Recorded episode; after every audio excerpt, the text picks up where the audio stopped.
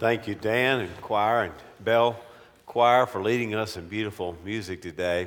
Pray for our students. This morning early, we had a parking lot full of Greyhound type tour buses and 200 plus students, uh, youth going to camp in Missouri. So pray for their safety and for them to hear the message of Christ. Turn to Genesis, verse chapter 45, and we'll be looking at that passage as well as uh, the Gospel of John, chapter 20 in just a moment. Plastic surgeons see a lot of scars. We go to these human repairmen in hopes that they can take away our scars or at least cover them up or lessen their severity. Plastic surgeons do see a lot of scars, but so do I. In years of pastoring, before that being a, a hospital chaplain, no telling how many hospital visits I've made, and it usually starts about the procedure. But what I've discovered is that people have a driving desire to show you their scars. It'll usually start like this, Pastor. They had to make a bigger incision than they thought, and next thing I know, up goes the gown, and I'm looking at staples and stitches and scars, the whole nine yards. We want people to see our scars. We want to place on display our scars not because they are a beautiful thing to behold, but rather because our scars communicate to us what we've been through. If you really want to know how I feel, you need to see my pain. You need to see my hurt, my sorrow, my suffering. It really starts when we're small.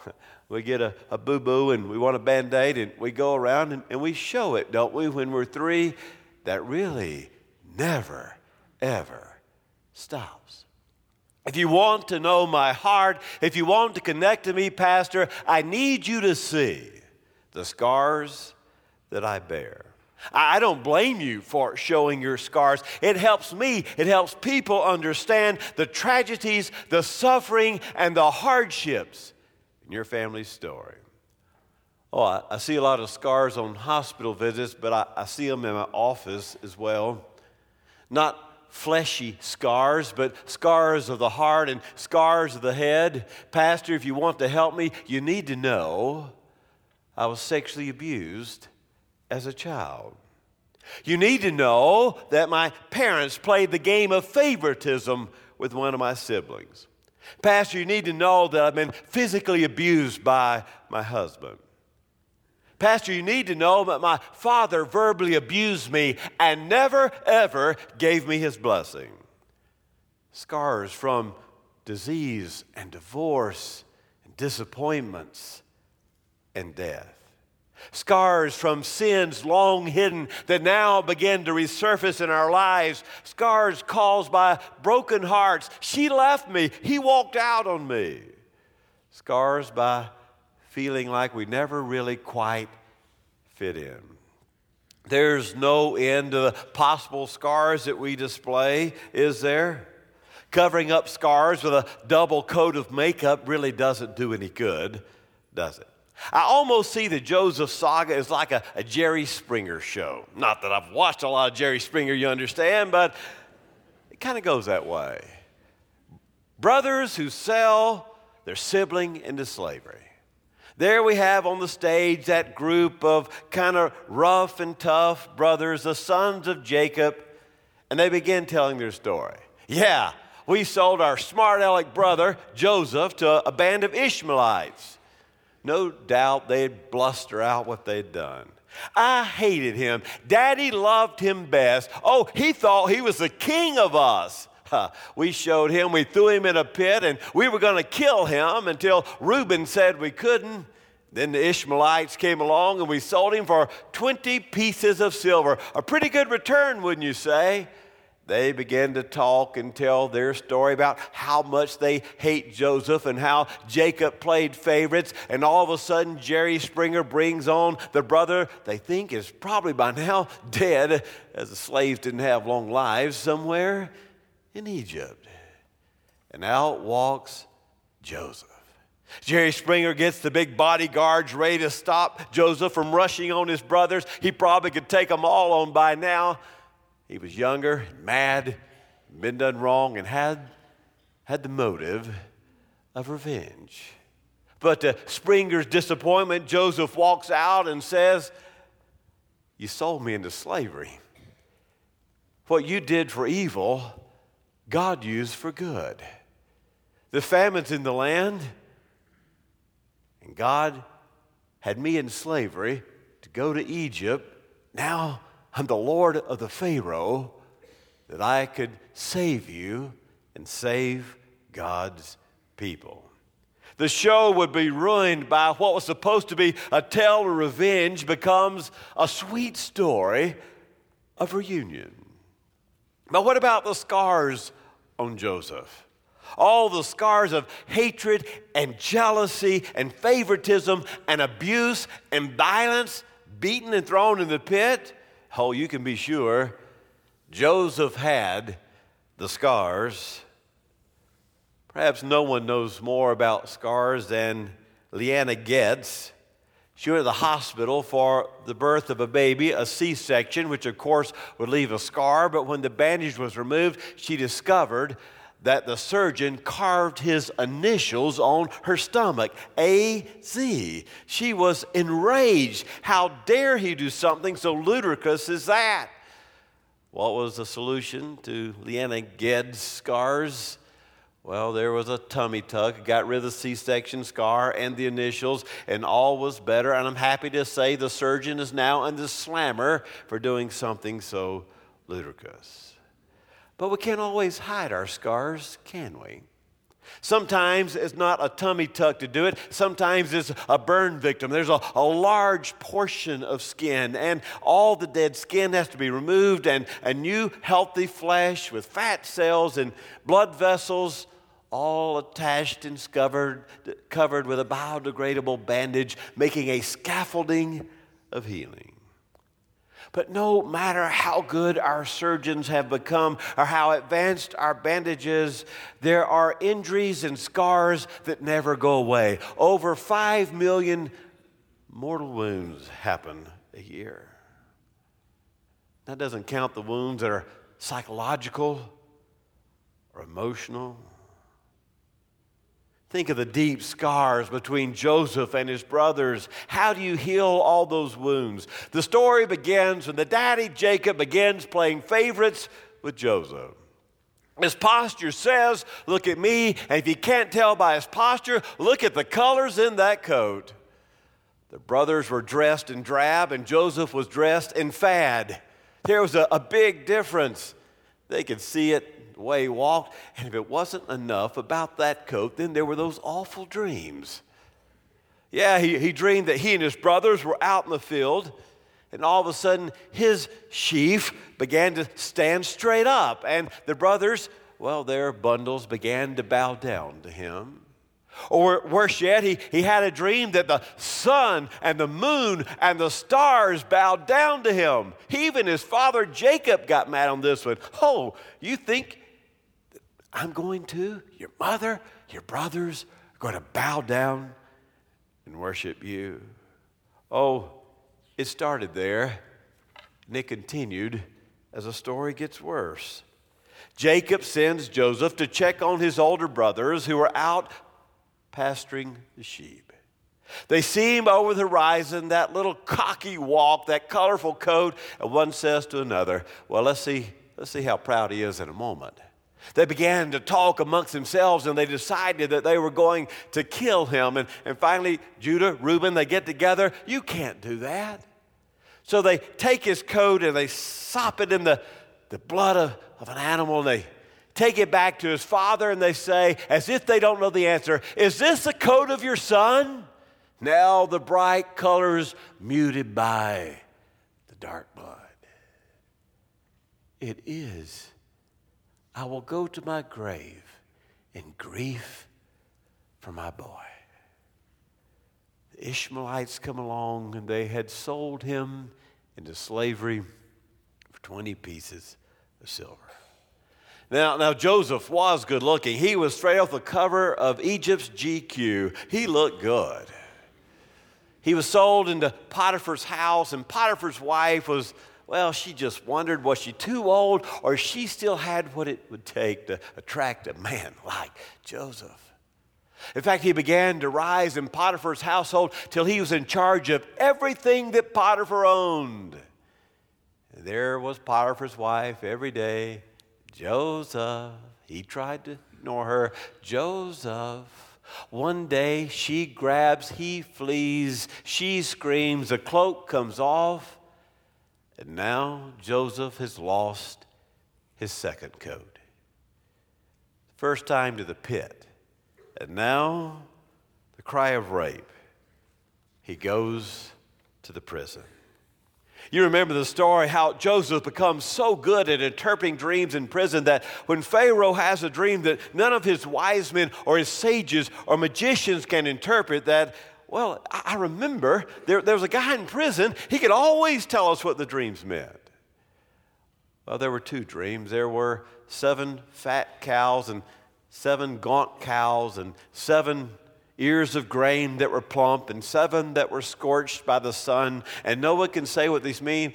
And Joseph said, Pharaoh, you had two dreams because it's going to happen quickly, and here's what it means. What it means is this. The seven fat cows represent seven years when there will be abundance of grain. The seven gaunt cows, seven years of famine. The same thing with the ears of grain. So during these seven years of overabundance, you set aside so much grain 20% every year, so when the famine comes, you'll be the only country in the world with food. You need to find a wise man to take care of that for you, Pharaoh. Pharaoh says, I found my man. Joseph, you're the guy. Somebody get him a ring. You will be the vice of Egypt. Well, the famine comes just like Joseph interpreted the dreams the sons of Jacob have no food. They make their way down to Egypt because God has prepared through Joseph for there to be a, a way of survival. There in chapter 45. Joseph sees his brothers. They do not know who he is. And finally, he reveals himself to them. He loved his father so much. Is my father still alive? They can't even answer. They are dumbfounded. The kid brother they sold into slavery is now Lord of the Pharaoh in charge of giving out the only food left in the known world. Now, don't be grieved. Don't be angry with yourselves. I see that this was the plan of God. In chapter 50, he says it this way You meant it for evil, but God used it for good. They embrace, they kiss. Joseph cries so loudly that the household of Pharaoh is disturbed. But the scars are still there, aren't they? There's an old medical axiom once scarred, always scarred. It is especially true with scars of the heart, scars of the head, scars of the emotions. But Joseph realizes that both his pit and his prison experiences have occurred, that God could use the hardships, the scars in his life to help those around him. God uses, doesn't cause, but God uses the evil in our lives, our scars, in such a way for the glory of his kingdom. Turn over to John chapter 20. Let me tell the story to you. I won't read it around verse 25. The disciples are gathered in the upper room, and Jesus just mysteriously appears in their presence. Thomas, the one called Didymus, is not present, and when he comes back, the disciples say to him, Thomas, you missed it, man. While you were gone, the crucified Jesus showed up. I mean, Thomas had seen him crucified, he had seen the death of Jesus. No man could survive through that. The dead don't walk again.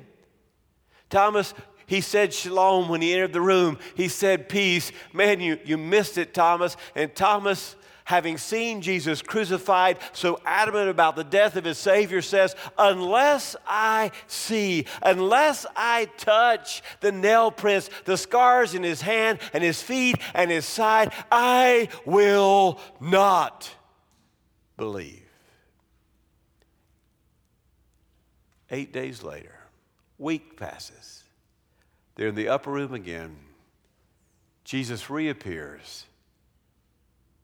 He looks at Thomas because he knows all things. Says, Thomas, come touch the hands. Come touch the feet. Come feel the side. I am the crucified Jesus, now raised from the dead.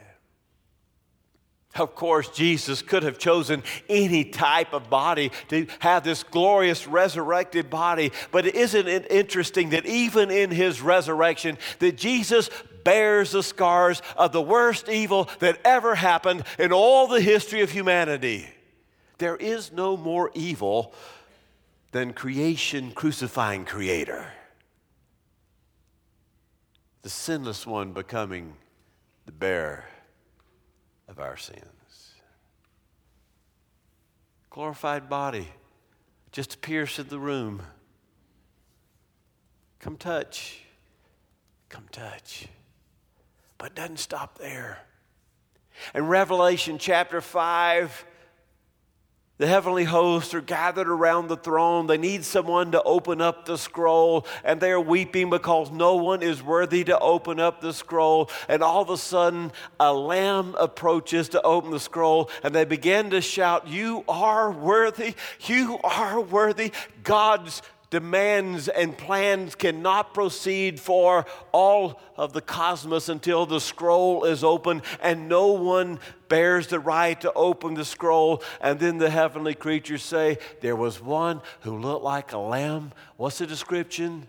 That was slain. Even in heaven, when we worship Him, the scars are still there the Lamb who appears to have been slain is worshiped.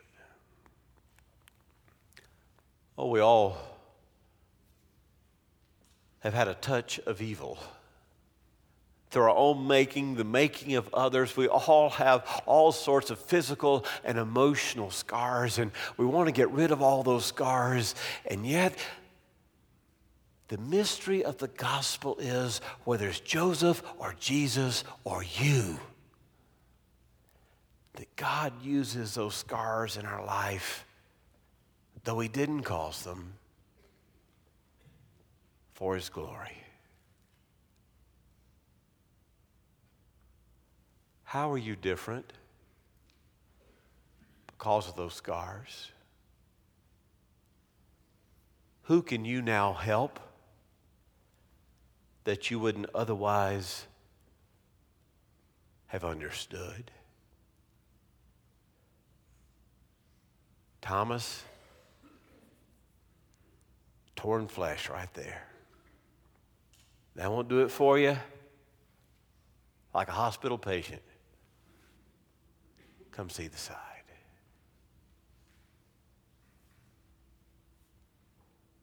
Scars.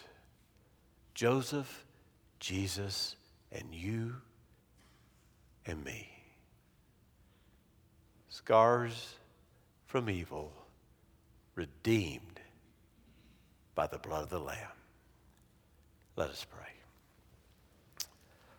Oh God, there's so much hurt in a room this size.